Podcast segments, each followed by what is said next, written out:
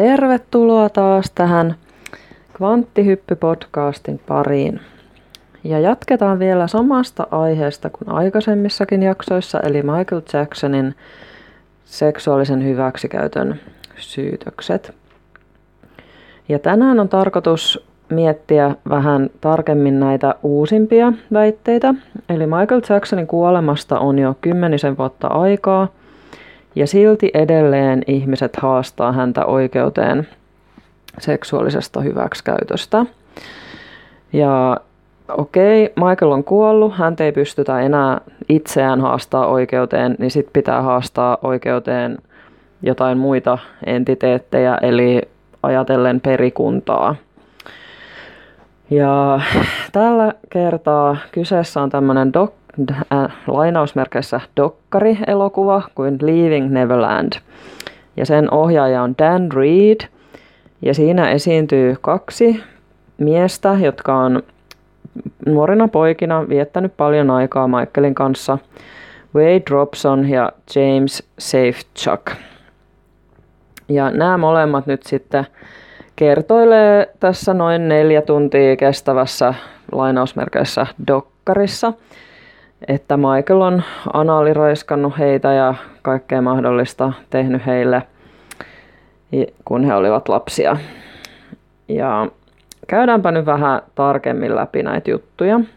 Eli ensinnäkin Wade Robson oli vuoden 2005 Michaelin oikeudenkäynnissä, joka oli tätä Arviison perhettä vastaan, tai siis että Arviisot oli haastaneet Michaelin oikeuteen, niin Wade Robson oli Michaelin puolustuksen tärkein todistaja.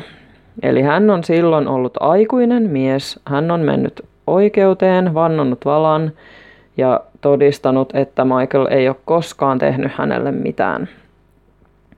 Ja tämä Thomas Meserow, Michaelin puolustusasianajaja, niin hän on sanonut, että hän ei missään tapauksessa olisi ottanut sinne Robsonia todistajaksi ja vielä jopa tärkeimmäksi todistajaksi, jos olisi ollut pienintäkään epäilystä siitä, että jotain on tapahtunut Robsonille, että Michael olisi jotain tehnyt hänelle. Että, koska hehän otti siinä tosi ison riskin siinä tapauksessa, koska olisihan yhtäkkiä Robson voinut romahtaa siellä, kun hän on kuulustele, häntä kuulustellaan todistajana. Hän olisi voinut romahtaa siinä ja yhtäkkiä paljastaakin jotain, että Michael onkin hyväksikäyttänyt häntä. Eli kyllä täytyy olla todella varma siitä, että Robson niin kuin, on todella luotettava todistaja. Ja tästä jo mulla henkkoht niin menee maku tämän Robsonin väitteistä, koska hän on joka tapauksessa valehtelija. Hän on joko valehdellut silloin siellä oikeudessa, kun hän on sanonut, että Michael ei ole tehnyt mitään, tai sitten hän valehtelee nyt, että jompi kumpi. Kun jompikumpi asia on totta ja jompikumpi on epätotta. Eli silloin hän on joka tapauksessa puhunut jo toisessa tilanteessa valetta. No joo. No, mikä heidän taustansa on? Eli Wade oli tällainen lapsena tällainen aika lahjakas tanssija ja hänen, hän oli tämmöinen niin kuin, lapsitähti-tyyppinen niin kuin lapsi, jonka äiti sitten yritti hirveästi tehdä hänestä kuuluisaa ja saada häntä viihdeteollisuuteen ja näin. Ja he sitten, heillä kävi tuuri, että Wade niin kuin, sai tavata Michaelin – ja Michael sitten tykästyi heihin ja alkoi heidän kanssaan hengailemaan. Ja, ja Wade on sitten, hänellä on blogi, jossa hän on kertonut, että Michael oli manannut hänestä suurempaa elokuvaohjaajaa kuin Steven Spielberg. Et Michael on sanonut, että sinusta tulee vielä tosi suuri elokuvaohjaaja. Okei. Okay. No, Wade on sitten yrittänyt päästä elokuvaohjaajaksi. Ja 2010 joulukuussa hänelle tarjottiin tällaisen tanssielokuvan ohjaajan paikkaa, tämmöinen kuin Step Up 4. Ja, mutta kävi niin, että hän saikin sitten hermoromahduksen ja hän joutui vetäytyä tästä projektista. Ja hän oli tosi niin kuin pahoillaan tästä ja blogissa kirjoitti, että hän on pettänyt Michaelin niin kuin ennustukset Ja sitten hän oli aikaisemminkin yrittänyt ohjata elokuvia, mutta hän oli epäonnistunut. Ja hän oli niin tavallaan halukas tähän elokuvauraan, että hän kieltäytyi muista töistä. Esimerkiksi hän oli aikaisemmin nuorena tehnyt paljon töitä Britney Spearsin kanssa. Ja hän kieltäytyi silloin tästä Britney Spearsin kiertuen ohjaajan hommista. Ja hän meni sitten tämän hermoromahduksen takia terapiaan. No sitten hän rukoili, että hän saisi ohjata tämän Cirque de Soleilin Michael Jackson shown. Ja hän ei sitten saanut sitä ohjaajan paikkaa, vaan hän sai huonomman paikan. Eli hänen uransa oli aika nollissa. Hän ei ollut tehnyt mitään tähdellistä noin kymmenen vuoteen. Ja sitten vuonna 2012 maaliskuussa hän sai toisen hermoromahduksen. Ja nämä asiat, asiat siis voi lukea sieltä hänen blogistaan. No hän meni sitten uudestaan terapiaan. Ja kolmen viikon terapian jälkeen, toukokuun kahdeksantena päivänä 2012, hän omien sanojensa mukaan kertoi terapeutille, että Michael Jackson on hyväksikäyttänyt häntä.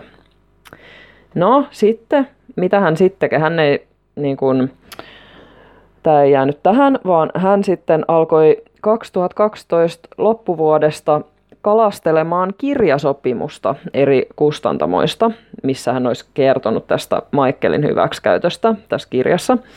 Ja kaikki kustantamot torjui hänet, eli hän ei saanut sit mitään kirjasopimusta. No sitten hän keksi, että hän nyt sitten haastaa tämän Michaelin perikunnan oikeuteen. Ja hän väitti tässä oikeusjutussaan, että hän ei tämän hyväksikäytön takia pysty enää työskentelemään viihdeteollisuudessa ja hän tarvii sen takia Michaelin yrityksiltä rahallisia korvauksia. Ja hän vaati 1,62 miljardia dollaria. Ja silti on olemassa todisteita siitä, että hän on edelleen jatkanut työskentelyä viihdeteollisuudessa. Okei, no tämä oli tämä Robsonin homma. Sitten jos mietitään SafeChuckia. SafeChuck on ehkä vähän tuntemattomampi henkilö, koska hän ei ole tosiaan sillä työskennellyt viihdeteollisuudessa niin kuin tämä Robson. Mutta tässä on muutamia huomionarvoisia juttuja. Eli ensinnäkin näillä tyypeillä on samat asianajajat. Eli SafeChuckilla on samat asianajajat kuin Robsonilla. Eli he on jo tästä niin kuin, tavallaan kimpassa, voidaan sanoa. No, hän väittää samalla tavalla kuin Robson, että hän ei ole tajunnut, että hän on lapsena ollut hyväksikäytetty. Ja hän ei myöskään aikuisena tajunnut, että se mitä tehtiin oli väärin. Ja SafeChuckin tarina menee niin, että kun hänelle syntyi oma lapsi, niin sitten hän rupesi pelkäämään, että hänellä on pedofiilisia taipumuksia omaa poikaansa kohtaan. Ja sitten hän tavallaan tajusi, että hän on hyväksikäytetty.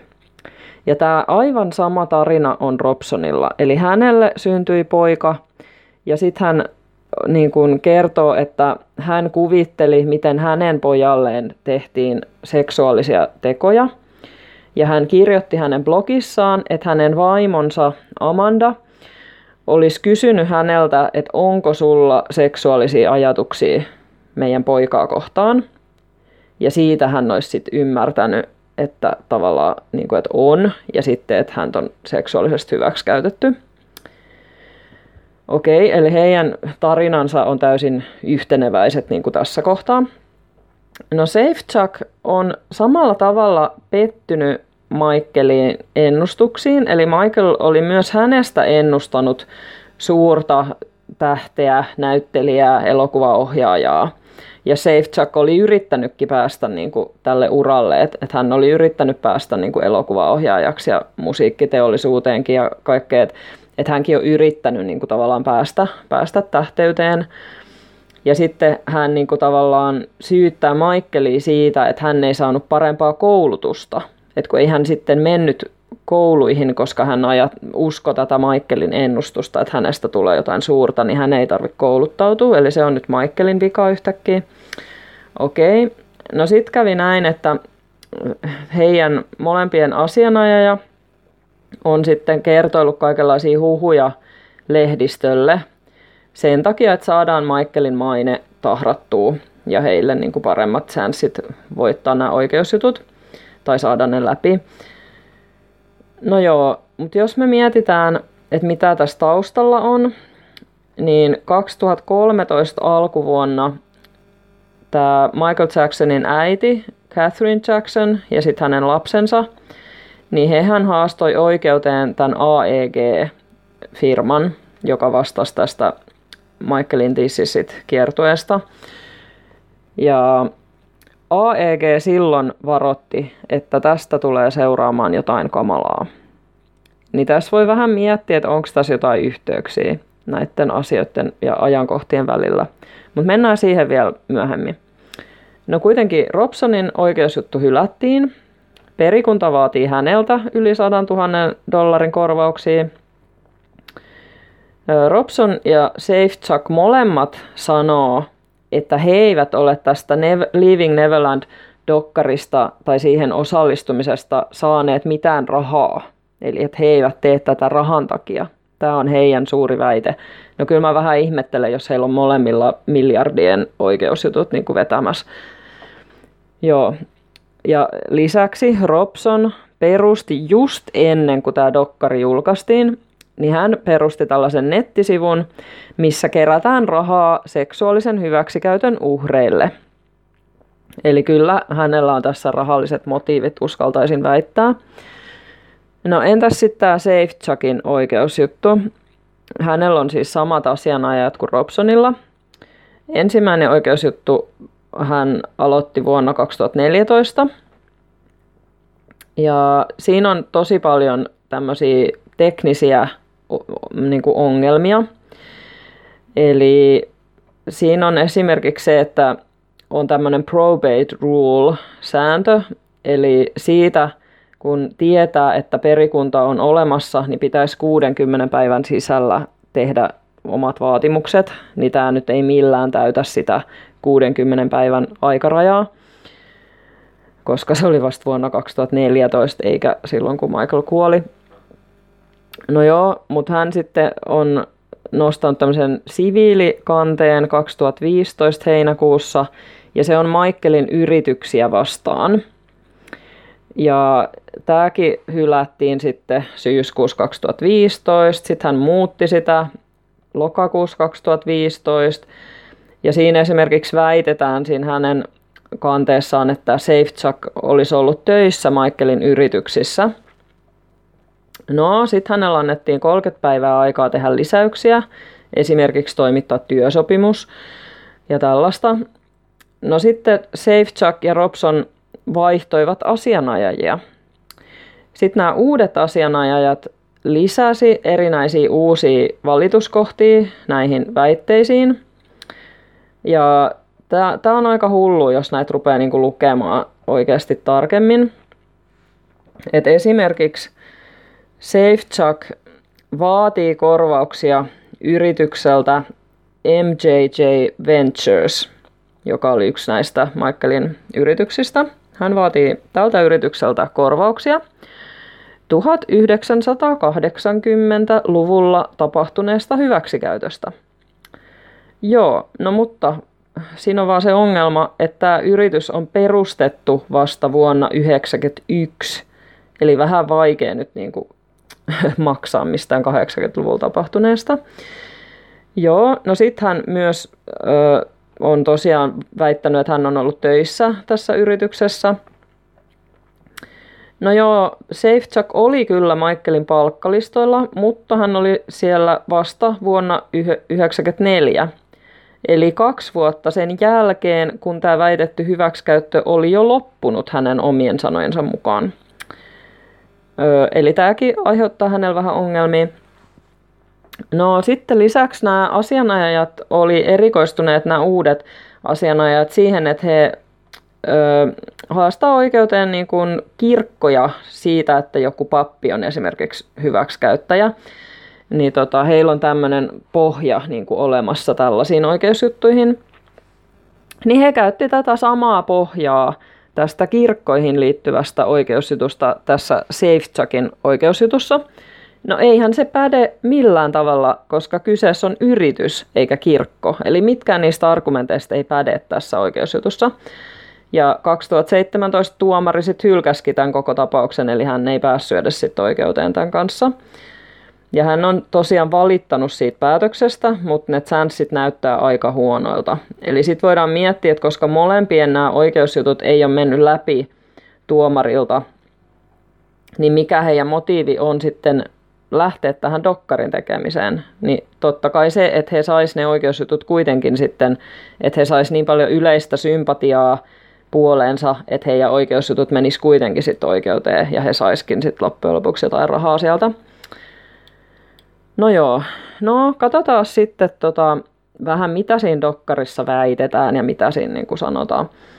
Eli siinä on ihan lopussa esimerkiksi tämmöinen kohtaus, missä tämä Wade Robson polttaa jotain Michael Jackson muistoesineitä, mitä hän on kuulemma saanut Michaelilta lahjaksi, jotain arvokkaita. Siinä oli esimerkiksi joku takki ja jotain tällaisia kaikkia.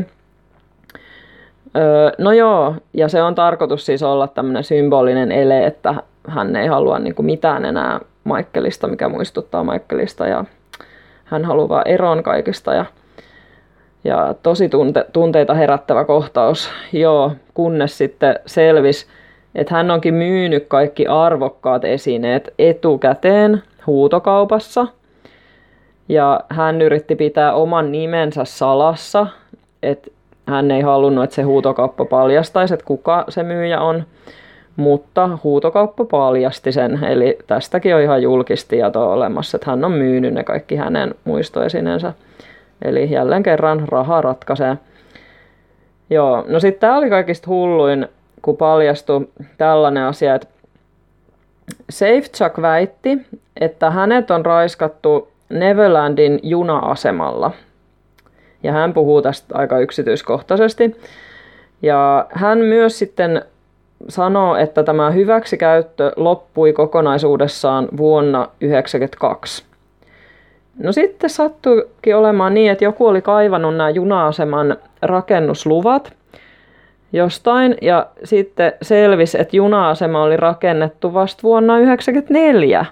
Että onpa aika ihmeellistä, että, että hyväksikäyttö loppui vuonna 1992, mutta hänet on raiskattu kuitenkin tässä juna-asemassa, mitä ei ollut vielä olemassakaan. Okei, No siitä sitten olisi voinut jo ajatella, että se ohjaaja Dan Reed, että hän olisi niin kuin jo itse ymmärtänyt sen, että heidän peli on pelattu, että olisi voinut sanoa, että okei, että, että tämä oli täysin niin kuin keksitty tämä koko homma, mutta ei, vaan hän sitten vaan sanoi, rupesi puolustelemaan SafeChuckia medioissa ja sanomaan, että ei kun SafeChuck sitten vaan muisti väärin, että milloin tämä onkin loppunut tämä hyväksikäyttö, että se vaan muisti väärin sen. Oi jessus sentään. No joo. No sitten tämä on musta aika huvittava kohta, että kun tämä Robsonin vaimo väitti siinä dokkarissa, että hänelle tämä oli tosi uusi aihe tämä hyväksikäyttö ja hän ei tiennyt siitä mitään, hänellä mitään kokemusta aiheesta. Joo. No entäs sitten se, että Robson just ennen kuin tämä dokkari tosiaan julkaistiin, perusti tämän nettisivun, missä hän kerää rahaa hyväksikäytön uhreille. Ja sattupa sopivasti, että hänen vaimo oli myös listattu tässä kuvauksessa tällä nettisivulla, että hänen vaimoaan on myös hyväksikäytetty lapsena. Miten kummallista, että hänen vaimolla ei mukaan ole tästä aiheesta mitään käsitystä, eikä mitään tietoa, eikä kokemusta. No joo, no tämä lause on sieltä sitten myöhemmin otettu pois tietenkin, koska tämä nyt kumoaa kaikki, mitä he siinä dokkarissa puhuu. Ja sitten lisäksi tämä heidän NS-hyvän tekeväisyys niin kuin nettisivusto, niin siitä ei ole varmuutta, mihin ne rahat oikeasti menee. Että se ei ole täysin läpinäkyvä se heidän systeeminsä, että he on tehnyt ne paperihommat sillä lailla, että sitä ei voi niin kuin jäljittää sitä rahaa, että se menee hyvin todennäköisesti heidän omaan pussinsa. No joo, sitten me ollaan kuultu, kun Michaeli ei ole kauhean moni sit alun perin ruvennut puolustaa, kun tästä tuli niin kova kohu, Mutta ne, jotka on viitsineet häntä medioissa yrittää puolustaa, niin oli Brandy Jackson ja Taj Jackson, eli ne on hänen veljen, veljensä lapsia. Eli Brandy Jackson kertoo, että hän on itse asiassa seurustellut Wade Robsonin kanssa. Ja se oli esiteini-iästä varhaisaikuisuuteen noin kahdeksan vuotta he oli yhdessä, eli aika pitkä aika tonnikäiselle. Ja Michael itse asiassa tutustutti heidät toisiinsa. Ja tämäkään ei nyt ihan sovi siihen ö, tarinaan, mitä nämä miehet yrittää Michaelista selittää. Eli he esimerkiksi selitti näin, että Michael vihasi naisia ja hän halusi vaan niin kuin omia nämä pojat itselleen ja he ei saanut olla missään tekemissä naisten tai tyttöjen kanssa ja tälleen näin, niin paskat. Kun hän kerran heidät tutustutti toisiinsa ja niin kuin antoi Robsonin seurustella oman veljen tyttönsä kanssa noin kauan. Ja no siinä kävi sitten niin, että Robson petti tätä brändiä muun muassa Britney Spearsin kanssa ja muiden kanssa, koska hän silloin työskenteli paljon Britneyn kanssa ja näin. Ja sitten Brandy sai tietää tästä, niin hän jätti sitten Robsonin. No kuitenkin sitten vielä siinä kohtaa, kun Michael kuoli, niin siinä kohtaa vielä tämä Robsonin perhe yritti päästä Jacksoneiden suosioon ja lähelle Michaelin lapsia. Eli tästäkin tulee sellainen olo, että ne on täysin opportunisteja, että ne yritti silloin vielä päästä niin kuin tavallaan perikunnan lähelle jotenkin saada itsensä siihen sijoitettua. No eipä onnistunut. Ja siitä on olemassa siis jotain vieste, sähköpostiviestejä, että miten he on niin kuin halunneet tulla sinne hautajaisiin, että, että näistäkin on niitä Robsonin viestejä olemassa ihan.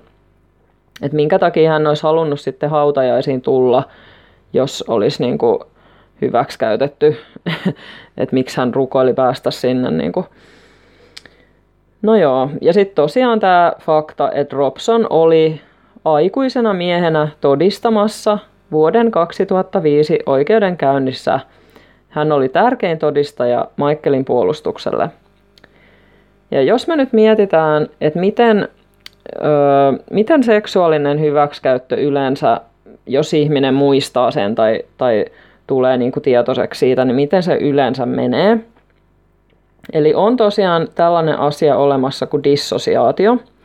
Dissosiaatio tapahtuu yleensä, jos sulla on joku tarpeeksi vakava trauma, niin silloin mieli pystyy tavallaan erottaa sen tapahtuman tavallisista elämänkertamuistoista. Eli voi olla jopa niin, että ei muista koko tapahtumaa. Tai sitten voi muistaa sen tapahtuman, mutta ei muista siihen liittyviä tunteita esimerkiksi. Et sitä on eri asteisia sitä dissosiaatio. Ja kaikista vakavin muoto on se, että sulla on dissosiatiivinen persoonallisuushäiriö, e- eli silloin sulla on tavallaan monta eri persoonaa, ja se tavallinen persona ei muista niitä, mitä se traumapersona on kokenut tavallaan, että ne on täysin erilliset toisistaan. No sitten yleensä tosiaan se pitää paikkansa, että hyväksikäytön uhreille Yleensä saattaa alkaa tulla näitä tukahdutettuja muistoja mieleen esimerkiksi siinä kohtaa, kun syntyy oma lapsi, niin sitten alkaakin muistaa, mitä itselle on lapsena tehty esimerkiksi. Ja traumamuistot tosiaan on sellaisia, että ne ei, ne ei niin kuin jää sinne muistoihin samalla tavalla selkeinä niin kuin ajallisina muistoina kuin esimerkiksi tavalliset elämänkertamuistot, eli niitä on tosi vaikea tietoisesti palauttaa mieleen. Mutta kun Robson ja Safechuck ei kumpikaan väitä, että he olisi unohtaneet sen hyväksikäytön ja sitten esimerkiksi muistaneet sen vasta siinä kohtaa, kun heidän lapset syntyi, he ei väitä tällaista – vaan he väittää molemmat, että he on koko ajan muistaneet kaiken, eli he eivät ole missään vaiheessa sanonut, että heillä olisi jotain muistiaukkoja tai dissosiaatio tai mitään tällaista, vaan he on koko ajan muistaneet kaiken ja ollut tietoisia, mitä tapahtuu. Ja, mutta he väittävät vaan, että he eivät ole ymmärtäneet, että se oli väärin. Eli se, se on todella outo pointti, että jos sä oot aikuisena ihmisenä oikeudenkäynnissä todistamassa jonkun ihmisen teoista jotka niin väitetään, että on tehnyt seksuaalisia tekoja lapsia kohtaan. Ja sä oot aikuisena ihmisenä siellä, sä ymmärrät, että jos sä todistat tätä ihmistä vastaan, niin se joutuu vankilaan, että tämä on rangaistava teko. Niin sä siellä kirkkain silmin silti sanot, että mitään ei ole tapahtunut, ja sitten jälkikäteen sä selität, että sä et vaan ymmärtänyt, että se oli väärin. Ni, niin tämä menee multa niinku hiukka yli ymmärryksen.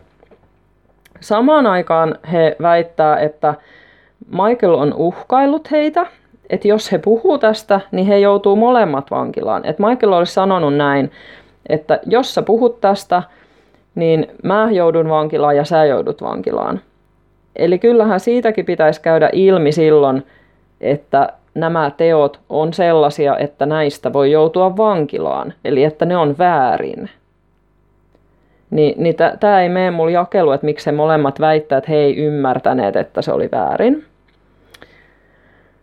Ja nimenomaan, koska he on ollut aikuisia silloin. Esimerkiksi Robson on ollut aikuinen jo sen oikeudenkäynnin aikana 2005. Niin kyllä aikuinen mies, jumalauta, ymmärtää, että lapsen anaaliraiskaus aikuisen miehen taholta on laitonta ja väärin. Ja koska he nimenomaan puhuu yksityiskohtaisesti kaikenlaisista analiraiskauksista ja tämän tyyppisistä verisistä kalsareista ja muuta, että he eivät puhu pelkästään siitä, että joku on hiukan kutitellut heidän kikkeliin, niin kuin, että jos nyt ihan suoraan puhutaan. Ni, niin tämä, tämä menee muut niin kuin täysin niin kuin naurettavuuden piikkiin, että aikuinen mies ei muka tajua sitä. No joo, no sitten vielä yksi fakta tästä dokkarista. Eli dokkarihan oli tehty aika halvalla budjetilla ulkonäön perusteella, eli siinä oli haastattelukuvaa ja sitten oli tällaisia drone-shotteja, eli tämmöinen droni on ajellut siellä lennellyt Neverlandin yläpuolella ja sitten on kuvailtu maisemaa ja sitten siellä oli hirveästi tällaista maisemakuvaa. Ja se oli noin neljä tuntia pitkä se dokkari niin kuin, ja esitettiin kahdessa osassa. No joo, No siinä sitten, kun oli ollut Amerikassa tämä ensiesitys, ja sitten Amerikassa alkoi kuohumaan sen jälkeen, ja sitten oli jonkin aikaa siinä välissä, ja sitten piti olla Iso-Britannian ensiesitys. No siinä kohtaa fanit alkoi sitten kaivelee näitä epäjohdonmukaisuuksia ja virheitä ja valheita sit dokkarista ja tuomaan näitä esille aika raivokkaasti. Niin siinä kohtaa sitten tehtiin tämmöinen juttu, että leikattiin ennen kuin mentiin sinne Iso-Britanniaan esittää tämä, niin, niin leikataan siitä osa pois. Ja sitten esitetään Iso-Britanniassa. Ja mitä siitä leikattiin pois, niin ei suinkaan näitä drone-shotteja, näitä täysin turhia kuvia maisemista, vaan sieltä leikattiin haastatteluista pätkiä pois. Eli näitä just, mistä oltiin sanottu, että toi ei voi pitää paikkansa, toi on täysin epäjohdonmukaista ja täysin virhe ja loogista, epäloogista, niin näitä kohtauksia sieltä leikattiin. Eli tämäkin musta niinku osoittaa jo sen, että, että jopa se Dan Reed, eli tämä ohjaaja, tietää, että tämä on täyttä skeidaa tämä koko helvetin paska, mutta yritetään nyt pitää kulissia yllä väkisin. Niin kuin. No joo, no jos me sitten mietitään, mennään vähän mennä vähän niin kuin pidemmälle vielä näissä salaliittoteorioissa ja tämmöisissä, että mietitään mitä täällä taustalla on, että minkä helvetin takia Michael Jackson on sellainen tyyppi, ketä niin kuin vuosikymmenien ajan on syytetty tästä pedofiliasta ja yritetty hänestä tehdä tällaista pedofilian niin kuin julkiskuvaa niin kuin jollain tavalla – että hän on niin kuin pedofilian kasvot niin sanotusti niin kuin mediassa. Ja tota, no, jos me mennään takaisin 90-luvulle, niin silloinhan oli tämä eka, nämä ekat syytteet, se Chandlerin perhe, mikä mä käsittelin jo aikaisemmin, aikaisemmassa jaksossa. Ja silloin tällainen tyyppi kuin Victor Gutierrez, kirjoitetaan Gutierrez, niin hän kirjoitti tällaisen kirjan, jonka nimi oli Michael Jackson Was My Lover. Ja sen oli tarkoitus olla tämän Jodie Chandlerin Eli tämän ensimmäisen lap, niin kuin sy, sy, sy, Michaelin syyttävän lapsen niin kuin salainen päiväkirja, jossa hän kertoo sitten hänen ja Michaelin rakkaussuhteesta ja seksisuhteesta. Siis mitä 12-vuotias poika kirjoittelisi tällaisia, joo, tosi niin kuin, realistista. Niin tämähän on siis täyttä fiktio koko helvetin kirja, eli eihän sellaista oikeasti ollut olemassa, ei se Jodi mitään päiväkirjaa kirjoitellut. Kyllähän he olisi sen tuonut oikeuteen, jos semmoinen olisi ollut olemassa. Sillähän he olisi saanut vaikka minkä tyyppiset korvaukset saman tien, niin kuin, jos heillä olisi sellaista materiaalia näyttää, niin kuin, millä he kiristäisi Michaeliin.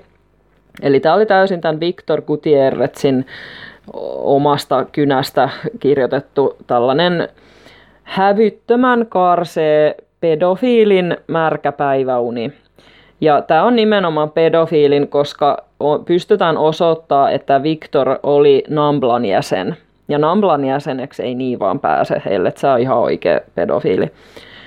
Ja tämä on siis aivan hirvittävän karseeta paskaa koko kirja. En ole lukenut, mutta olen noita ö, osia siitä kyllä nähnyt tarpeeksi osia, niin pätkiä. Ja tämä on siis ihan yksityiskohtaista lapsipornoa, siis siinä kuvaillaan näitä tekoja niin kuin todella yksityiskohtaisesti. Okei, tällainen siis oli. No sitten on vielä pystytty osoittaa, että tästä kirjasta oli olemassa sopimus, että siitä olisi tehty elokuva. Ja tämä tuotantoyhtiö, jonka piti tehdä tämä elokuva, niin sen nimi on World of Wonder Production. Ja samat tuottajat on tuottaneet sisältöä muun muassa Channel 4 ja HBOlle ja Oprah Winfrey Networkille. Okei, nyt rupeaa vähän jo ehkä aivois raksuttaa, toivottavasti. No joo, no Michael haastoi sitten tämän Gutierrezin ö, oikeuteen herjaamisesta, koska silloinhan hän oli vielä elossa, hän pystyi haastamaan oikeuteen.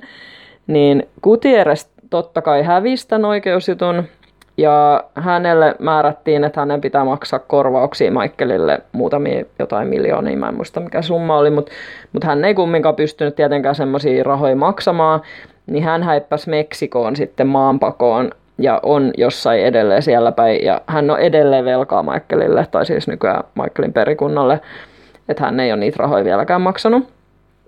Ja totta kai sitten tätä leffaa ei tietenkään voitu myöskään tehdä, koska totta kai Michael olisi siitäkin haastanut saman tien oikeuteen ja voittanut sen jutun. Että eihän tuommoista paskaleffaa voida tehdä, niin kuin Herra Jumala sentään. No joo, no tässä on mielenkiintoista se, että jos me tarkastellaan näitä SafeChuckin oikeusjutun lauseita, että mitä hän väittää, että on tapahtunut, ja sitten myös tässä dokkarissa, että miten hän puhuu, niin hän on suoraan tästä kirjasta ottanut niitä omia väitteitään. Eli ne on ihan sana sanasta kopioitu sieltä. Eli hän ei ole edes itse keksinyt omia valheitaan. Eli tämä on aivan käsittämätöntä. Et nyt jos me ruvetaan miettimään sitten ihan oikeasti mennään niin kuin salaliiton puolelle. Eli onko tässä olemassa joku syvempi agenda, että minkä takia Michaelia käytetään tässä niin kuin pedofilian kasvoina tavallaan. Et onko siinä ollut joku tämmöinen agenda, että koska Michael Jackson oli maailman kuuluisin mies, niin, ja hän oli tosi rakastettu niin kuin fanien taholta, ei ehkä median taholta, mutta fanien taholta ja näin, niin että yritetään tehdä hänestä tällainen pedofiilien niin kuin esikuva tavallaan, tai tämmöinen, että, että, että jos ihmiset rakastaa Michaelia ja sitten yhdistetään häneen niin pedofilia, että hän on pedofiili, niin sitten ihmiset jotenkin hyväksyy pedofilian. Että et siitä tuleekin jotenkin mainstreamia tai tavallista. Niin että et ajetaan tätä pedofiilien agendaa niin tällä, tällä tyylillä. Eli onko häntä käytetty tällaisena esikuvana pedofilian normalisoinnissa? Mä voisin väittää, että kyllä, kyllä se siltä näyttää, niin kuin ainakin mun silmiin. te voitte päättää itse, mitä ajattelette. Mutta jos me nyt mietitään näitä Safechuckin ja Robsonin väitteitä siitä, että millainen se heidän suhde Michaelin kanssa oli, niin hehän puhuu siitä suhteesta tavallaan ihannoiden sitä ja sanoo kaikkea tällaista, että he olivat rakastuneita ja he menivät naimisiin. Robson sanoo, selittää tämmöisistä äh, niin sanotuista häistä Michaelin kanssa ja esittelee sormusta ja kaikkea paskaa. Niin kuin. Ja, ja he selittää koko ajan sitä, että he ei tajunneet, että se on väärin. Ja he ei edes aikuisina tajunneet, että se on väärin, mitä heille tehtiin. Eli he, he luo niin kuin tällaista kuvaa, siitä, että se oli tällainen rakkaussuhde ja se oli niin kuin hyvä asia ja hieno asia ja he tykkäsivät siitä ja, ja tavallaan niin kuin, ja, ja et, et myös tämä Dan Reed, miten hän on puhunut heistä niin kuin uhreina, niin hän, hänkin käyttää paljon tätä samaa narratiivia niin kuin siinä, että, että kyseessä oli enemminkin tällainen rakkaussuhde ja, ja jotenkin tämmöinen, että ikään kuin se olisi jotenkin niin kuin tasavertainen rakkaussuhde tai parisuhde, missä nämä pojat on ollut niin kuin Michaelin kanssa, mikä on ihan täyttä paskaa. No sitten jos me mietitään näitä yhteyksiä, että mit, mitä tahoja siellä tosiaan oli taustalla, eli nyt jo tämä tuotantoyhtiö, tämä World of Wonder Production, ne on tehnyt sisältöä Channel 4ille, HBOlle, Oprah Winfrey Networkille – No tämä Leaving Neverland-dokkarihan oli HBOn dokkari.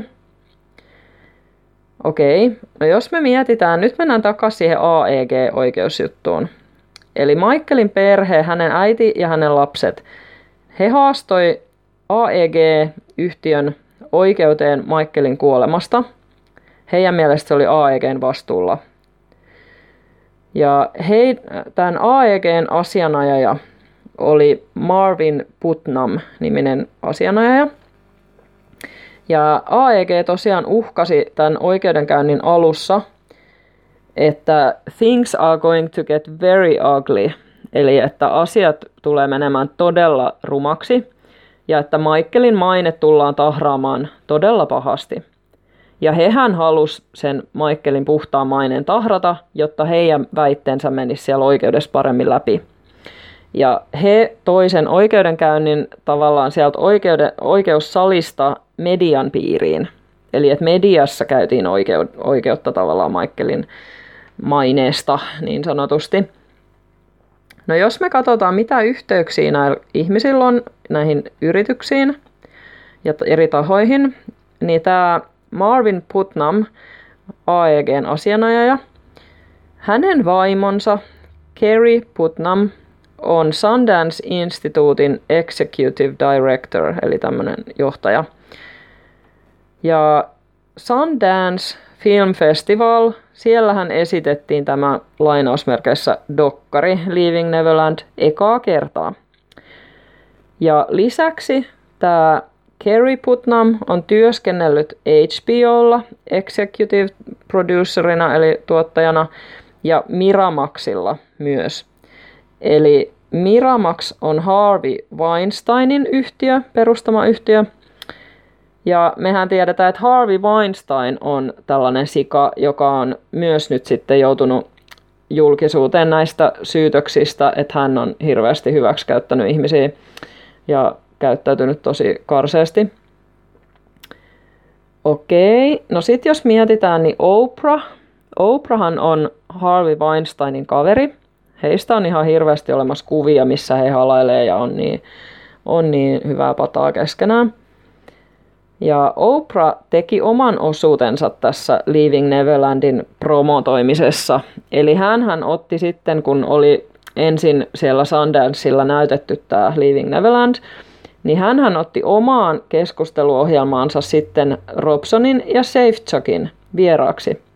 Hän ei ottanut ketään, kuka olisi ollut päinvastaisella kannalla. Eli ku, ketään kuka olisi puolustanut Michaelia. Hän ei ottanut ketään Jacksonin perheestä, ei ketään muuta. Eli hän halusi esittää sen asian vain yhdeltä kannalta, eli vain näiden syyttäjien kannalta. Ja sitten kun me ollaan saatu tietää, että alun perin siellä Sundance-festivaalilla, niin siellä piti e- alun perin esittää Weinsteinista dokkari. Mutta se jätettiin viime hetkellä pois ja sen tilalle tulikin tämä Leaving Neverland. Eli tässä on jonkin asteinen agenda saada Harvey Weinstein unohtumaan, hänen tekemät rikokset unohtumaan ja tilalle tuodaan Michael Jackson pedofiili. Ja Dan Reed, eli tämä ohjaaja, on kertonut, että miten hän sai idean tehdä tämä Leaving Neverland. Niin hän kertoi, että hän on ollut aamiaisella Channel 4 tuottajan kanssa. Ja he saivat yhdessä tämän idean tehdä dokkarin Michael Jacksonista. Ja että hänen työ, joku työntekijänsä tutki asiaa kolme viikkoa ja sitten he löysi Robsonin ja Safechuckin ja sitten he teki tämän dokkarin äkkiä. Ja hän on itse niin kuin, sanonut tai kuvailut itseään, että hän on tällainen gun for hire, eli tällainen tyyppi, kenet voi palkata, jos tarvii niin kuin, tavallaan ns. Niin kuin, murhata jonkun tai niin kuin mediassa murhata jonkun niin sanotusti, eli jonkun maineen mustata, niin hän, hän on tämmöinen gun for hire. Eli, eli kyllä tämä rupeaa näyttää vähän niin kuin oudolta. Ja ketkä häntä sitten palkkaavat, hän on omien sanojen mukaan sanonut, että häntä palkkaavat Channel 4, ITV, HBO, PBS ja niin edelleen. Eli tässä nyt pyörii nämä samat yhtiöt.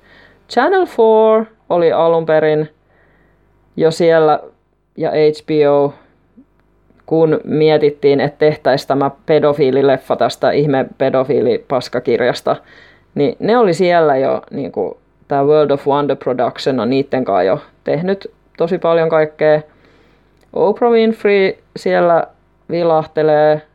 Ja sitten tosiaan tämä Miramax, Harvey Weinstein, Sundance-instituutti ja sitten tämä AEGn asianajaja. Et nää, kaikki liittyy toisiinsa kuitenkin, että näissä on kaikissa joku yhteys.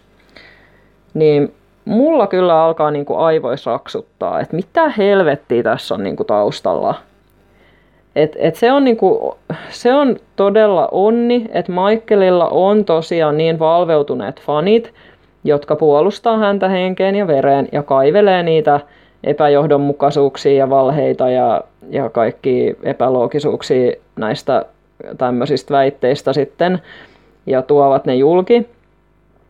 Ja että Euroopassa tosiaan mediakaan ei ottanut tätä Leaving Neverlandia ihan niin kuin todesta suoraan, että vaan täällä alettiin niin kuin heti kritisoimaan.